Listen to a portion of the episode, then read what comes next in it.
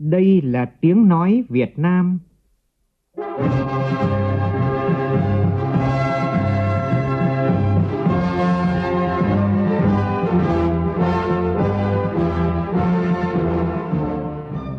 là tiếng nói Việt Nam, phát thanh từ Hà Nội, thủ đô nước Cộng hòa xã hội chủ nghĩa Việt Nam.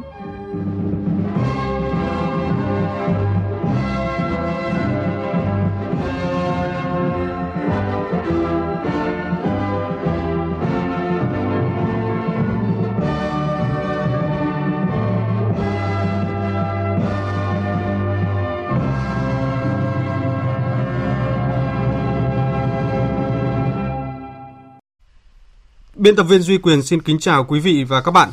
Mời quý vị và các bạn nghe chương trình thời sự sáng nay, thứ ba, ngày 9 tháng 7 năm 2019, tức ngày 7 tháng 6 năm kỷ hợi. Chương trình có những nội dung chính sau đây.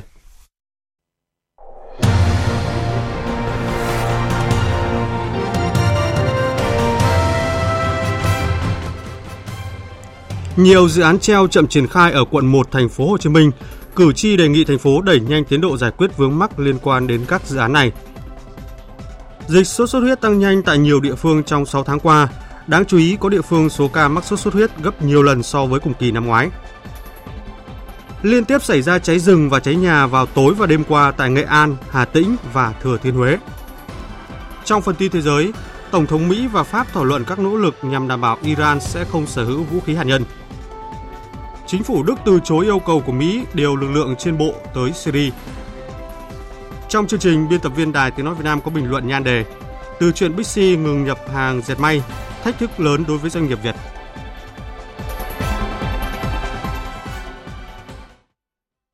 Bây giờ là nội dung chi tiết. Hôm nay, kỳ họp thứ 9 Hội đồng Nhân dân thành phố Hà Nội khóa 15 tiếp tục diễn ra với phiên chất vấn và trả lời chất vấn. Trước đó, tại phiên khai mạc hôm qua, các đại biểu đã tập trung thảo luận về báo cáo kinh tế xã hội của Ủy ban Nhân dân thành phố. Trong đó đáng chú ý, giải pháp cống hóa đối với sông Tô Lịch nhằm giảm thiểu ô nhiễm môi trường trên địa bàn thành phố nhận được nhiều ý kiến khác nhau. Tin của phóng viên Nguyên Nhu thảo luận về báo cáo kinh tế xã hội của Ủy ban nhân dân thành phố Hà Nội, nhiều ý kiến đánh giá cao những nỗ lực của thành phố trong bảo vệ môi trường, giảm thiểu ô nhiễm trên địa bàn thủ đô. Hệ thống sông hồ được quan tâm cải tạo, đặc biệt là mới đây, thành phố đã tiến hành thử nghiệm xử lý nước sông Tô Lịch và Hồ Tây theo công nghệ của Nhật Bản đã có kết quả ban đầu. Tuy nhiên, theo Bí thư quận Hoàn Kiếm Dương Đức Tuấn, trong điều kiện hiện nay của thành phố, việc xử lý bằng công nghệ mới còn rất phức tạp. Đồng thời, đề nghị nên cống hóa các dòng sông ô nhiễm. Đề nghị Ủy ban thành phố cũng có thể nghiên cứu các giải pháp mang tính bền vững, đảm bảo đa mục tiêu Cụ thể như có thể xem xét khả năng cống hóa đối với cả một số các cái sông mà có tính chất là kênh mương thoát nước, ngay cả như là Tô Lịch Kim Ngưu. Đồng tình với việc cần sớm giải quyết ô nhiễm trên các dòng sông trên địa bàn thành phố để đảm bảo trong sạch về môi trường và lấy lại vẻ đẹp vốn có. Tuy nhiên, đại biểu Nguyễn Minh Đức, quận Thanh Xuân lại không đồng tình với việc cống hóa dòng sông đã đi vào lịch sử, từng là vẻ đẹp trong thi ca như sông Tô Lịch. Cái ý tưởng mà là bảo bê tông hóa cái dòng sông này thì tôi cho rằng là không nên bởi vì đây là còn là câu chuyện của địa lý, câu chuyện của phong thủy, câu chuyện của tâm linh nữa. Thì tôi đề nghị là thành phố là giải pháp trước mắt là chúng ta bổ cập nước để cho dòng sông Tô Lịch chảy thì nó sẽ giải quyết một phần lớn cái ô nhiễm tiếng Bắc cũng như lâu dài. Hiện thành phố Hà Nội đang đưa ra nhiều giải pháp khác nhau để hồi sinh sông Tô Lịch. Bên cạnh việc xử lý ô nhiễm bằng công nghệ Nhật Bản, thành phố cũng đang tính đến phương án lấy nước từ sông Hồng vào làm sạch sông Tô Lịch. Còn tại thành phố Hồ Chí Minh, hôm nay hội nghị thành ủy thành phố lần thứ 30 khóa 10 tiếp tục diễn ra. Trước đó tại cuộc họp ngày hôm qua, thành ủy yêu cầu tập trung xử lý các công trình vi phạm, xử lý nghiêm cán bộ vi phạm, các đầu nậu, tăng cường lực lượng thanh tra ở các địa bàn phức tạp, nâng cao vai trò trách nhiệm của các cơ quan đơn vị trong công tác quản lý nhà nước về trật tự xây dựng. Phản ánh của phóng viên Hà Khánh và Việt Đức thường trú tại thành phố Hồ Chí Minh. Theo ông Võ Văn Hoàng, Phó Chủ tịch Ủy ban nhân dân thành phố Hồ Chí Minh, trong thời gian tới, thành phố sẽ tập trung xử lý các công trình vi phạm, xử lý nghiêm cán bộ vi phạm, các đầu nậu, tăng cường lực lượng thanh tra ở các địa bàn phức tạp, nâng cao vai trò trách nhiệm của các cơ quan đơn vị. Thành phố cũng rà soát các bất cập để tham mưu điều chỉnh, đảm bảo tính đồng bộ và thực tế tiếp tục tăng cường công tác phối hợp giữa các cơ quan quản lý nhà nước về trật tự xây dựng trên địa bàn thành phố, để kịp thời phát hiện, ngăn chặn ngay từ đầu các hành vi vi phạm trong hoạt động xây dựng. Trên cơ sở tổng kết thực tiễn, ban hành mới quy chế phối hợp quản lý trật tự xây dựng trên địa bàn thành phố, gắn với việc triển khai thực hiện đề án thí điểm thành lập đội quản lý trật tự xây dựng đô thị thuộc Ủy ban nhân dân các quận huyện quản lý, đảm bảo thống nhất, không trồng chéo trong kiểm tra, xử lý các công trình vi phạm. Ông Nguyễn Thiện Nhân, Ủy viên Bộ Chính trị, Bí thư Thành ủy Thành phố Hồ Chí Minh cũng thẳng thắn đánh giá xây dựng trái phép sai phép không giảm. 6 tháng đầu năm 2019 có 1.640 trường hợp vi phạm xây dựng không phép, trái phép, trong đó 616 trường hợp xây dựng không phép. Bí thư Nguyễn Thiện Nhân cho rằng đây là vấn đề gây bức xúc cho người dân nên cần phải có giải pháp chấn chỉnh đến nơi đến chốn. Trong tháng 7, các quận huyện ủy có nghị quyết chuyên đề để chấn chỉnh cái quản lý xây dựng trên địa bàn toàn thành phố có giải pháp đầy đủ.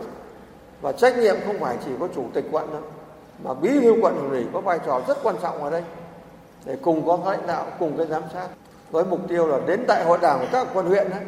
Cái cái trật tự xây dựng cơ bản phải thiết lập lại. Ở đâu có tổ chức đảng, ở đó là phải không có vi phạm pháp luật về cái xây dựng. Tinh thần như vậy, chúng ta có gần một năm để xử lý vấn đề này. Vấn đề này kéo nhiều năm rồi, nhiều nhiệm kỳ. Nhưng lần này chúng tôi thấy là có cơ hội có thể chấn chỉnh được cái này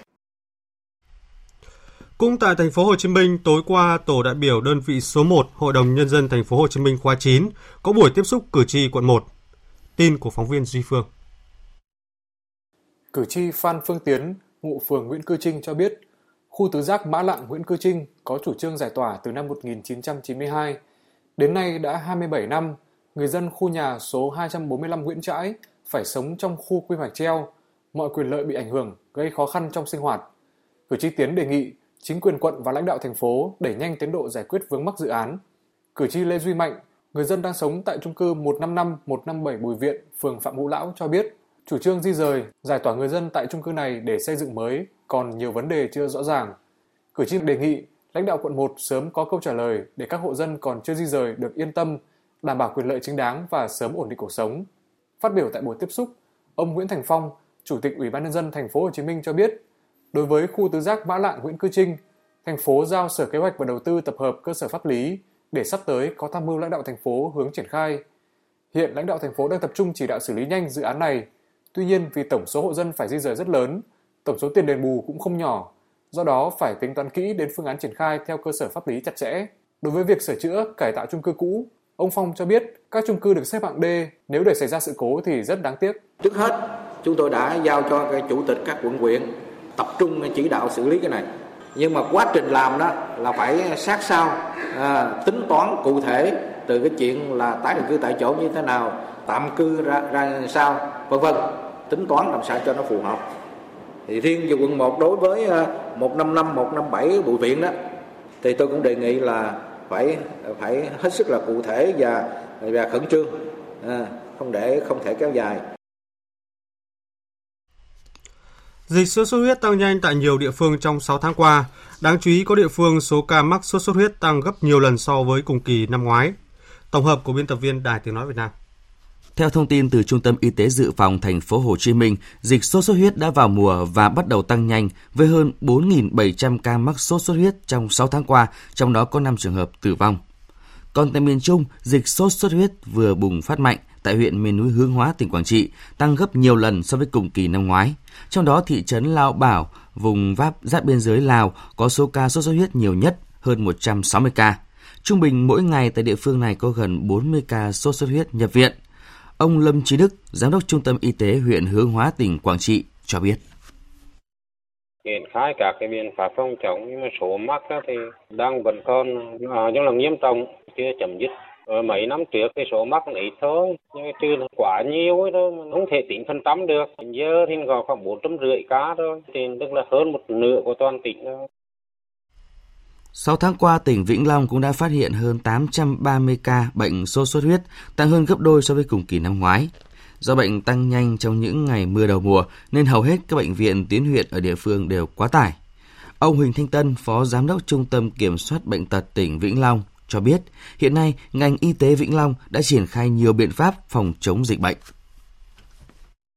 Trước cái tình hình này, ngành y tế cũng đã triển khai rất nhiều những cái hoạt động nhằm khống chế cái tình hình dịch bệnh.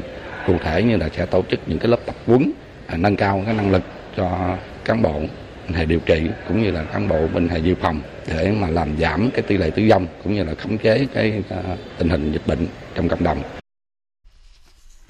Bình Phước cũng ghi nhận hơn 1.700 ca mắc sốt xuất huyết trong 6 tháng qua. Cũng trong thời gian này, Bình Dương ghi nhận hơn 2.700 ca. Đặc biệt, với 3.700 ca sốt xuất huyết trong 6 tháng qua, tỉnh Bình Định đang đứng trước nguy cơ bùng phát dịch trên diện rộng. Liên tục nhiều ngày qua, người dân nuôi cá lồng bè ở xã Long Sơn, thành phố Vũng Tàu, tỉnh Bà Rịa Vũng Tàu như ngồi trên lửa vì cá chết chưa có dấu hiệu dừng lại. Theo phản ánh của hơn 100 hộ dân, trước đây cống số 6 xả thải ở khu vực này đã được xử lý dứt điểm, tình trạng môi trường được cải thiện, người nuôi cá đầu tư mạnh trở lại. Nhưng hai năm trở lại đây, cá lại có dấu hiệu chết bất thường. Phản ánh của phóng viên thường trú tại thành phố Hồ Chí Minh. Nghi ngờ cơ sở gia công hải sản khô của Hợp tác xã Vĩnh Hưng thuộc thôn 8 xã Long Sơn xả thải ra môi trường, hàng trăm hộ nuôi cá đã kéo đến cơ sở này để giám sát và phát hiện có một hầm nước thải ngay trong xưởng gia công. Ông Đoàn Văn Tươi ở xã Long Sơn cho biết, hai năm qua chính quyền đã xử lý dứt điểm cống số 6 nên tình hình ô nhiễm môi trường không còn nữa. Từ khi cơ sở này hoạt động đến nay, cá lại chết thường xuyên. Hiện gần 25.000 con cá chim, mú và cá chẽm đến giai đoạn xuất bán do chết hầu như 100%, thiệt hại hơn 1 tỷ đồng. Cống số 6 thì nhà nước đã xử lý rồi. Nói chung là tạm ổn 2-3 năm nay rồi. Thì bà con mới gầy dựng mới nuôi lại được. Lại năm nay thì nó bị cái sự cố này là chỉ có chỗ này thôi. Khu chế biến này thôi. Chứ bây giờ cống số 6 nhà nước giao cuộc rồi. Bà con đã yên tâm tôi mới đầu tư xuống để nuôi đặng có tiền trả nợ lại. Mà năm nay là vậy rồi bà con trắng tay ha. Ông Hoàng Vũ Thảnh, Phó Chủ tịch Ủy ban Nhân dân thành phố Vũng Tàu cho biết, qua kiểm tra cơ sở gia công hải sản khô mà bà con phản ánh, cơ quan chức năng phát hiện cơ sở này có hầm nước thải, mặc dù chỉ gia công sản phẩm khô. Thành phố sẽ chỉ đạo cơ quan chức năng kiểm tra các hầm nước, nếu cơ sở này xả thải ra môi trường sẽ xử lý theo quy định của pháp luật và cơ sở này thì bắt buộc phải có điều kiện về môi trường. Tuy nhiên thì à, đơn vị đã được Ủy ban dân thành phố kiểm tra và xử phạt vi phạm hành chính nhưng mà chưa khắc phục cái nội dung này. Do đó thì à, ngay ngày hôm nay chúng tôi sẽ có văn bản trước mắt là đình chỉ hoạt động của cơ sở này ngay, khắc phục các nội dung có liên quan theo quy định của pháp luật. Theo Ủy ban Nhân dân thành phố Vũng Tàu, cơ sở gia công hải sản khô là của Hợp tác xã Vĩnh Hưng ở tổ 3, thôn 8, xã Long Sơn, thành phố Vũng Tàu. Cơ sở này trước đây không có giấy phép xây dựng nhà xưởng và thành phố Vũng Tàu đã từng chỉ đạo xã Long Sơn cưỡng chế công trình này. Khoảng 19 giờ tối qua, khu rừng thông hơn 30 năm tuổi gần Lăng Vua Khải Định, thôn Kim Sơn, xã Thủy Bằng, thị xã Hương Thủy, tỉnh Thừa Thiên Huế, bất ngờ bốc cháy dữ dội. Trong khi đó, dù đã được khống chế vụ cháy rừng tại núi Nầm, huyện Hương Sơn, tỉnh Hà Tĩnh trước đó, tuy nhiên ngọn lửa đã bùng phát trở lại vào khu vực này ở đêm qua, khiến người dân phải di rời khỏi nơi ở. Tin chi tiết cho biết. Tại khu vực rừng thuộc quản lý của công ty trách nhiệm hữu hạn Lâm nghiệp Tiền Phong nằm gần di tích Lăng Vua Khải Định, chiều tối qua đã xảy ra hỏa hoạn, ngọn lửa bốc lên dữ dội ở vùng rừng trồng chuyên về cây thông nhựa có tuổi đời hơn 30 năm. Nhận tin báo của người dân, cán bộ của công ty cùng các lực lượng chức năng và người dân đã được huy động đến hiện trường khống chế đám cháy. Đến khoảng 20 giờ cùng ngày, ngọn lửa cơ bản được khống chế. Thống kê ban đầu, có khoảng 3 hecta rừng thông bị thiêu rụi. Còn tại Hà Tĩnh, ông Hoàng Quốc Huấn, tri cục trưởng Cục Kiểm lâm địa phương này cho biết, mặc dù đã khống chế được vụ cháy rừng tại huyện Hương Sơn xảy ra vào trưa cùng ngày, tuy nhiên, khoảng 22 giờ đêm qua, vụ cháy tiếp tục bùng phát trên đỉnh đồi núi Nầm, giáp danh giữa hai xã Sơn Châu và xã Sơn Thủy, Hương Sơn, Hà Tĩnh. Ông Nguyễn Quang Thọ, Chủ tịch Ủy ban Nhân dân huyện Hương Sơn cho biết, do đám cháy bùng phát vào ban đêm và gió nam thổi mạnh, nên việc khống chế đám cháy rất khó khăn – Vụ cháy khiến nhiều người dân ở khu vực này phải di rời khỏi nơi ở.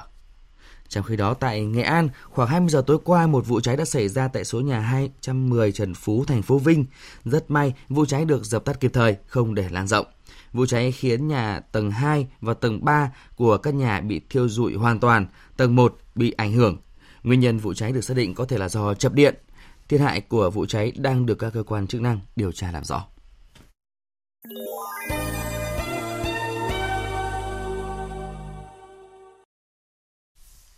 Chuyển sang phần tin thế giới, Tổng thống Ukraine Volodymyr Zelensky vừa cho biết ông sẵn sàng gặp Tổng thống Nga Vladimir Putin tại Minsk, Belarus nhằm thảo luận về vấn đề bán đảo Crimea và tình hình khu vực Donbass.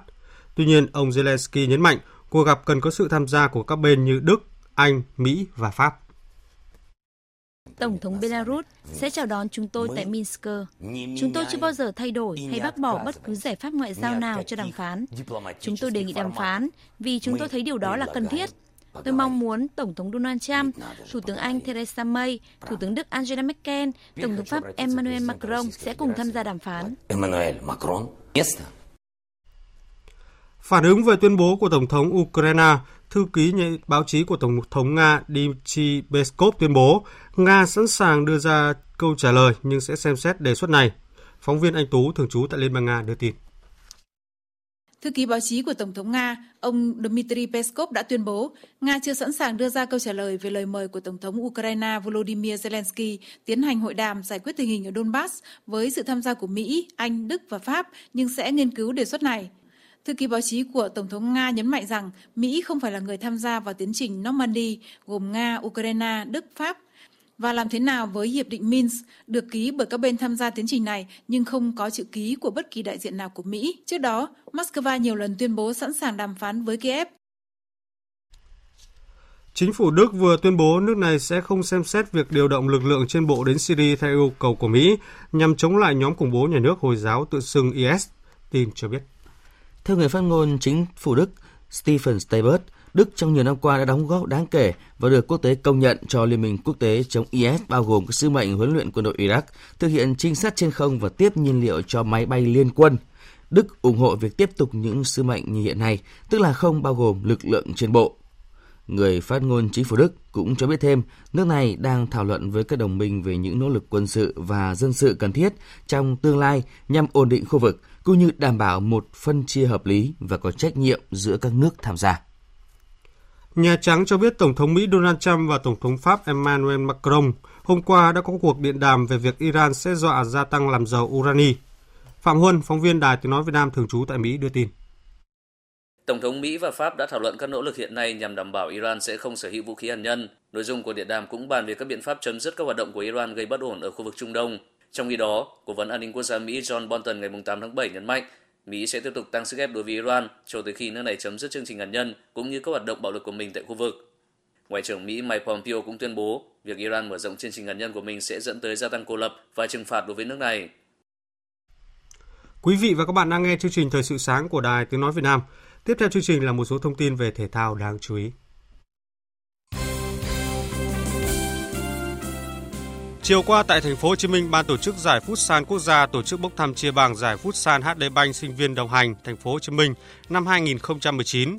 Đây là sân chơi dành cho sinh viên các trường đại học trên địa bàn và là hoạt động đồng hành cùng lượt về giải Futsal HD Bank vô địch quốc gia 2019. Tin của phóng viên Hà Khánh thường trú tại thành phố Hồ Chí Minh. Tham dự giải có 16 trường đại học cao đẳng ở thành phố Hồ Chí Minh, chia làm 4 bảng thi đấu vòng tròn một lượt tính điểm, chọn ra hai đội nhất nhì mỗi bảng vào tứ kết Thời gian thi đấu dự kiến từ ngày 29 tháng 8 đến ngày 19 tháng 9 tại nhà thi đấu Lĩnh Minh Thăng, quận 11. Đây là năm thứ ba liên tiếp giải Futsal HD Bank vô địch quốc gia được Liên đoàn bóng đá Việt Nam và Đài Tiếng nói Việt Nam phối hợp tổ chức. Với lợi thế là tổ hợp truyền thông đa phương tiện, VOV đã đưa các trận đấu Futsal của giải đến gần với người hâm mộ hơn qua sóng truyền hình VTC thuộc VOV và các kênh phát thanh vov.vn, vân vân. Các giải Futsal do VOV tổ chức đã trở thành sân chơi quan trọng để nâng tầm Futsal Việt Nam với mục tiêu là Việt Nam sẽ có lần thứ hai dự World Cup. Cũng trong chiều qua, đội tuyển U23 Việt Nam đã có buổi tập đầu tiên trên sân Trung tâm Đào tạo bóng đá trẻ PVF. Nói về mục đích của đợt tập trung ngắn hạn đợt này với nhiều cái tên khá lạ trong danh sách U23 Việt Nam, huấn luyện viên Park Hang-seo cho biết. Giữa các cầu thủ trong độ tuổi U23 đã từng khoác áo đội tuyển Việt Nam có khoảng cách trình độ so với phần còn lại. Một số cầu thủ U23 hiện đang là trụ cột của các đội V-League nên tôi không gọi đợt này vì tôi không muốn ảnh hưởng tới quyền lợi của các câu lạc bộ. Tôi chỉ gọi những cầu thủ đang chơi ở giải hạng nhất, những cầu thủ ít được ra sân ở V-League để qua đó nắm bắt rõ hơn về phong độ, năng lực của họ, xem khả năng hòa nhập của họ ra sao. Tóm lại, đây không phải là đợt tập trung huấn luyện, mà mục tiêu chính là kiểm tra năng lực cầu thủ. Việc ngồi trên khán đài nhìn cầu thủ thi đấu và trực tiếp dẫn dắt họ là hoàn toàn khác nhau. Chuyển sang thông tin tại giải quần vợt Wimbledon 2019, tối qua Rafael Nadal tay vợt số 2 thế giới dễ dàng vượt qua Joan Sosa sau 3 set với cùng tỷ số là 6-2. Đây là lần thứ 8 liên tiếp Nadal có gặp mặt ở tứ kết giải Grand Slam, cũng là trận tứ kết thứ 39 trong sự nghiệp. Nadal chỉ còn cách một chiến thắng nữa để chạm mốc năm thứ 15 liên tiếp, đủ điểm đến London dự ATP Final cuối mùa. Đối thủ tiếp theo của Nadal là Sam Querrey. Cũng trong đêm qua, ba cặp tứ kết đơn nam cũng được xác định là Guido Pera gặp Bautista Agut, Nishikori gặp Federer và Djokovic gặp Bofanh.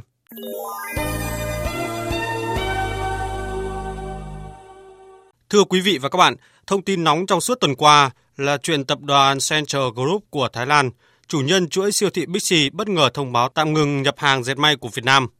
Tập đoàn này giải thích rằng họ chỉ tạm dừng để cơ cấu lại ngành hàng và cũng đã cam kết sẽ sớm nhập lại hàng dệt may của Việt Nam. Từ việc Bixi tạm dừng hoạt động thu mua các sản phẩm may mặc của Việt Nam cho thấy, đây không chỉ là lời cảnh báo với ngành may mặc mà còn đối với các ngành sản xuất khác. Bình luận của biên tập viên Thu Thủy nhan đề từ chuyện Bixi ngừng nhập hàng dệt may, thách thức lớn đối với doanh nghiệp Việt qua sự thể hiện của phát thanh viên Hoàng Sang. Mời quý vị và các bạn cùng nghe. Ngay sau tuyên bố tạm dừng nhập hàng của 200 doanh nghiệp dệt may Việt Nam, hàng trăm người lao động và chủ doanh nghiệp dệt may tập trung tại văn phòng đại diện Central Group ở thành phố Hồ Chí Minh, căng băng rôn biểu ngữ phản đối động thái từ chối nhập hàng may mặc Việt Nam của Central Group. Trước sự phản ánh này, cùng sự vào cuộc khẩn trương của Bộ Công Thương, tập đoàn Central Group đã cam kết mở đơn hàng cho 50 nhà cung cấp hàng may mặc Việt Nam và trong hai tuần tới, 100 nhà cung cấp nữa sẽ tiếp tục được mở đơn hàng. Còn lại 50 nhà cung cấp của Việt Nam sẽ bàn kỹ hơn để đáp ứng cam kết theo hợp đồng đã ký. Nhưng rõ ràng, từ câu chuyện Bixi tạm dừng đơn hàng của 200 doanh nghiệp diệt may Việt Nam – các nhà quản lý, các doanh nghiệp Việt và cộng đồng người tiêu dùng cần bình tĩnh nhìn nhận mọi khía cạnh. Thứ nhất, đây thực sự là một lời cảnh báo đối với ngành dệt may Việt Nam. Theo báo cáo tổng kết của Hiệp hội diệt may Việt Nam, năm 2018, tổng kim ngạch xuất khẩu toàn ngành đạt hơn 36 tỷ đô la Mỹ, tăng hơn 16% so với năm 2017 và được đánh giá là năm xuất khẩu thành công nhất của ngành diệt may Việt Nam trong nhiều năm trở lại đây nhưng dường như ngành diệt may đang bỏ quên thị trường trong nước với quy mô gần 100 triệu dân. Thứ hai, những cảnh báo thua trên sân nhà của hàng Việt Nam nói chung và may mặc nói riêng đang dần hiện hữu. Với hàng loạt các hiệp định thương mại có hiệu lực, mới đây nhất là hiệp định thương mại tự do EVFTA, hàng Việt sẽ phải chịu sức ép lớn hơn về chất lượng và giá thành.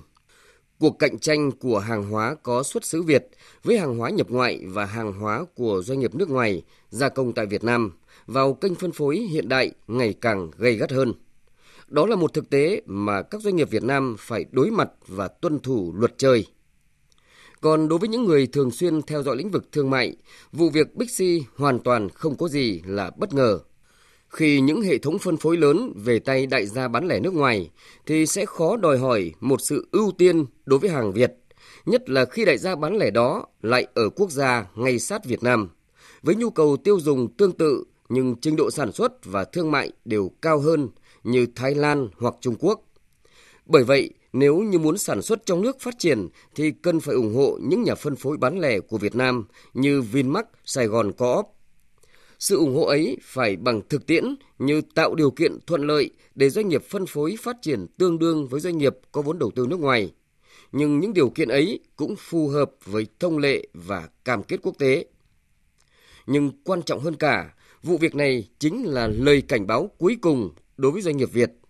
Bởi với tư cách một đối tác lớn, Bixi có quyền yêu cầu đối tác tuân thủ yêu cầu của họ về chất lượng sản phẩm, quy cách đóng gói. Với tư cách một thị trường lớn, người tiêu dùng trong nước có quyền yêu cầu cả Bixi, người kinh doanh và doanh nghiệp dệt may, người sản xuất những sản phẩm có chất lượng tương xứng với giá cả. Nếu hàng Việt thực sự xứng đáng, người tiêu dùng Việt sẽ không quay lưng. Suy cho cùng, người tiêu dùng mới chính là người quyết định hàng hóa nào có thể tồn tại trên thị trường. Quý vị và các bạn vừa nghe bình luận của biên tập viên Đài Tiếng Nói Việt Nam với nhan đề từ chuyện Bixi ngừng nhập hàng dệt may, thách thức lớn đối với doanh nghiệp Việt. Và tiếp theo chương trình là một số thông tin về thời tiết đáng chú ý. Dự báo thời tiết Bắc Bộ nhiều mây, ngày có mưa rào và rông vài nơi, riêng đồng bằng có mây, trời nắng nóng, chiều tối và đêm có mưa rào và rải rác có rông. Riêng vùng núi và Trung Du có mưa vừa, mưa to, có nơi mưa rất to, gió đông nam đến nam cấp 2, cấp 3. Trong cơn rông có khả năng xảy ra lốc, xét, mưa đá và gió giật mạnh. Nhiệt độ từ 25 đến 33 độ, riêng đồng bằng 34 đến 36 độ, có nơi trên 36 độ. Các tỉnh từ Thanh Hóa đến Thừa Thiên Huế có mây, ngày nắng nóng và nắng nóng gay gắt, chiều tối và đêm có mưa rào và rông vài nơi, gió Tây Nam cấp 2, cấp 3. Trong cơn rông có khả năng xảy ra tố, lốc, xét và gió giật mạnh. Nhiệt độ từ 28 đến 38 độ. Các tỉnh ven biển từ Đà Nẵng đến Bình Thuận có mây, ngày nắng nóng, phía Bắc có nắng nóng gay gắt, chiều tối và đêm có mưa rào và rông vài nơi, gió Tây Nam đến Nam cấp 2, cấp 3, trong cơn rông có khả năng xảy ra lốc xét và gió giật mạnh, nhiệt độ từ 26 đến 38 độ. Tây Nguyên có mây, có mưa rào và rông vài nơi, riêng chiều tối có mưa rào và rông rải rác, gió Tây Nam cấp 2, cấp 3. Trong cơn rông có khả năng xảy ra lốc xét và gió giật mạnh, nhiệt độ từ 21 đến 32 độ, có nơi trên 32 độ. Nam Bộ có mây, có mưa rào và rông vài nơi, riêng chiều tối có mưa rào và rông rải rác, gió Tây Nam cấp 2, cấp 3, trong cơn rông có khả năng xảy ra lốc, xét và gió giật mạnh, nhiệt độ từ 25 đến 35 độ. Khu vực Hà Nội ngày có mây trời nắng nóng, chiều tối và đêm có nhiều mây, có mưa rào và rải rác có rông, gió đông nam đến nam cấp 2, cấp 3. Trong cơn rông có khả năng xảy ra lốc xét và gió giật mạnh, nhiệt độ từ 26 đến 36 độ, có nơi trên 36 độ. Dự báo thời tiết biển, Bắc Vịnh Bắc Bộ, ngày có mưa rào vài nơi, đêm có mưa rào và rông rải rác, tầm nhìn xa trên 10 km giảm xuống 4 đến 10 km trong mưa, gió Tây Nam đến Nam cấp 4, cấp 5 trong cơn rông có khả năng xảy ra lốc xoáy và gió giật mạnh. Nam Vịnh Bắc Bộ có mưa rào vài nơi, tầm nhìn xa trên 10 km, gió Tây Nam cấp 4, cấp 5. Vùng biển từ Quảng Trị đến Quảng Ngãi, vùng biển từ Bình Định đến Ninh Thuận không mưa, tầm nhìn xa trên 10 km, gió Tây Nam cấp 4, cấp 5. Vùng biển từ Bình Thuận đến Cà Mau có mưa rào rải rác và có nơi có rông. Tầm nhìn xa trên 10 km, giảm xuống từ 4 đến 10 km trong mưa. Gió Tây Nam cấp 5, có lúc cấp 6, giật cấp 7. Biển động, trong cơn rông có khả năng xảy ra lốc xoáy. Vùng biển từ Cà Mau đến Kiên Giang bao gồm cả Phú Quốc có mưa rào rải rác và có nơi có rông. Tầm nhìn xa trên 10 km giảm xuống 4 đến 10 km trong mưa, gió nhẹ. Trong cơn rông có khả năng xảy ra lốc xoáy và gió giật mạnh. Khu vực Bắc, giữa và Nam Biển Đông, khu vực quần đảo Trường Sa có mưa rào, rông vài nơi, tầm nhìn xa trên 10 km, gió Nam đến Tây Nam cấp 4, cấp 5. Khu vực quần đảo Hoàng Sa thuộc thành phố Đà Nẵng không mưa, tầm nhìn xa trên 10 km, gió Nam đến Tây Nam cấp 4, cấp 5. Vịnh Thái Lan có mưa rào rải rác và có nơi có rông, tầm nhìn xa trên 10 km, giảm xuống 4 đến 10 km trong mưa, gió nhẹ. Trong cơn rông có khả năng xảy ra lốc xoáy và gió giật mạnh. Những thông tin về thời tiết vừa rồi cũng đã kết thúc chương trình thời sự sáng nay của Đài Tiếng nói Việt Nam. Chương trình hôm nay do biên tập viên Duy Quyền biên soạn và thực hiện, cùng sự tham gia của phát thanh viên Sơn Tùng, kỹ thuật viên Thu Phương, chịu trách nhiệm nội dung Nguyễn Mạnh Thắng. Cảm ơn quý vị đã quan tâm lắng nghe. Kính chào và hẹn gặp lại.